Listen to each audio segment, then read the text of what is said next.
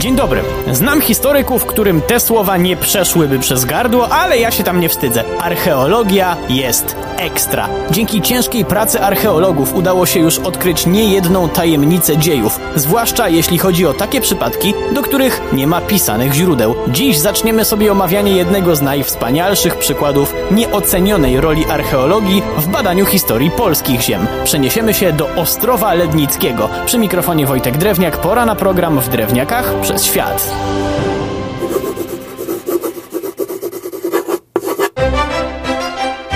Pierwsze źródła pisane świadczące o randze i w ogóle istnieniu Ostrowa pochodzą z bulli papieża Innocentego II z 1136 roku. A Jan Długosz ktoś spyta? Jan Długosz swój przekaz tworzył nie dość, że w oparciu o tradycję ustną, co sam przyznał, to jeszcze w XV wieku. I w zasadzie tu moglibyśmy zamknąć temat, gdybyśmy mieli posługiwać się tylko źródłami pisanymi. Na szczęście jest archeologia. Zacznijmy od tego, jakie zabudowania odkryto, albo nie. Najpierw może wyjaśnię, gdzie jest ten cały Ostrów Lednicki. Najprościej rzecz ujmując, między Gnieznem a Poznaniem, a trochę dokładniej na Pojezierzu Gnieźnieńskim. Jak na Pojezierze przystało, znajdziemy tam jezioro, konkretnie jezioro Lednickie, a na nim wyspy. I właśnie największa z nich to obiekt naszego zainteresowania Ostrów Lednicki, gdzie spece od archeologii odkryli rzeczy niesamowite. Wznieśmy się w wyobraźni nad tę prawie 8-hektarową wyspę i przenieśmy się w czasie do X wieku.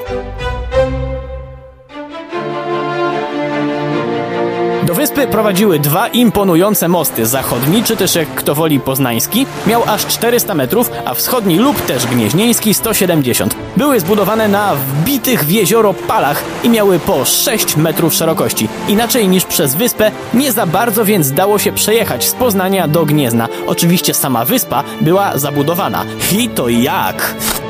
Otaczał ją pierścień umocnień z ziemi i drewna, ewidentnie budowany nie przez amatorów i nie przy użyciu byle jakich materiałów, bo odkryty tam dąb sprowadzono z miejsca odległego o kilkadziesiąt kilometrów. Jako, że to archeologia, to oczywiście dokonano analizy dendrochronologicznej, czyli liczenia po słojach. I wiem, że są bardziej zaawansowane metody, podobnie jak wiedzą to znawcy tej dziedziny, ale czasem nie ma sensu przesadnie komplikować. Tym bardziej, że w tym przypadku datowanie jest bardzo dokładne i wskazuje, że wzniesiono na przełomie 963 i 964 roku, natomiast wał w 977. No dobra, a co ów wał otaczał? Przede wszystkim Palatium, czyli co? Siedzibę władcy, czyli co tam Mieszko mieszkał? Najprawdopodobniej, podobnie jak jego syn Bolesław Chrobry, przy czym nie na stałe. W tamtym okresie władca bez przerwy podróżował i w Ostrowie, miejscu leżącym na szlaku z Gniezna do Poznania, miał swoją miejscówkę. W, nazwijmy to willi władcy, znajdziemy jeszcze kaplicy i coś, co wywołało nie lada poruszenie wśród naukowców. Dwa baseny chrzcielne. Skąd to poruszenie? Bo niektórzy uznali, że może to w takim razie nie było palatium władcy, a siedziba pierwszego biskupa polskiego. I faktycznie, gdyby totalnie wyjąć te ruiny z historycznego kontekstu, to można by z uznaniem pokiwać głową, ale nie wolno tak robić. Czemu?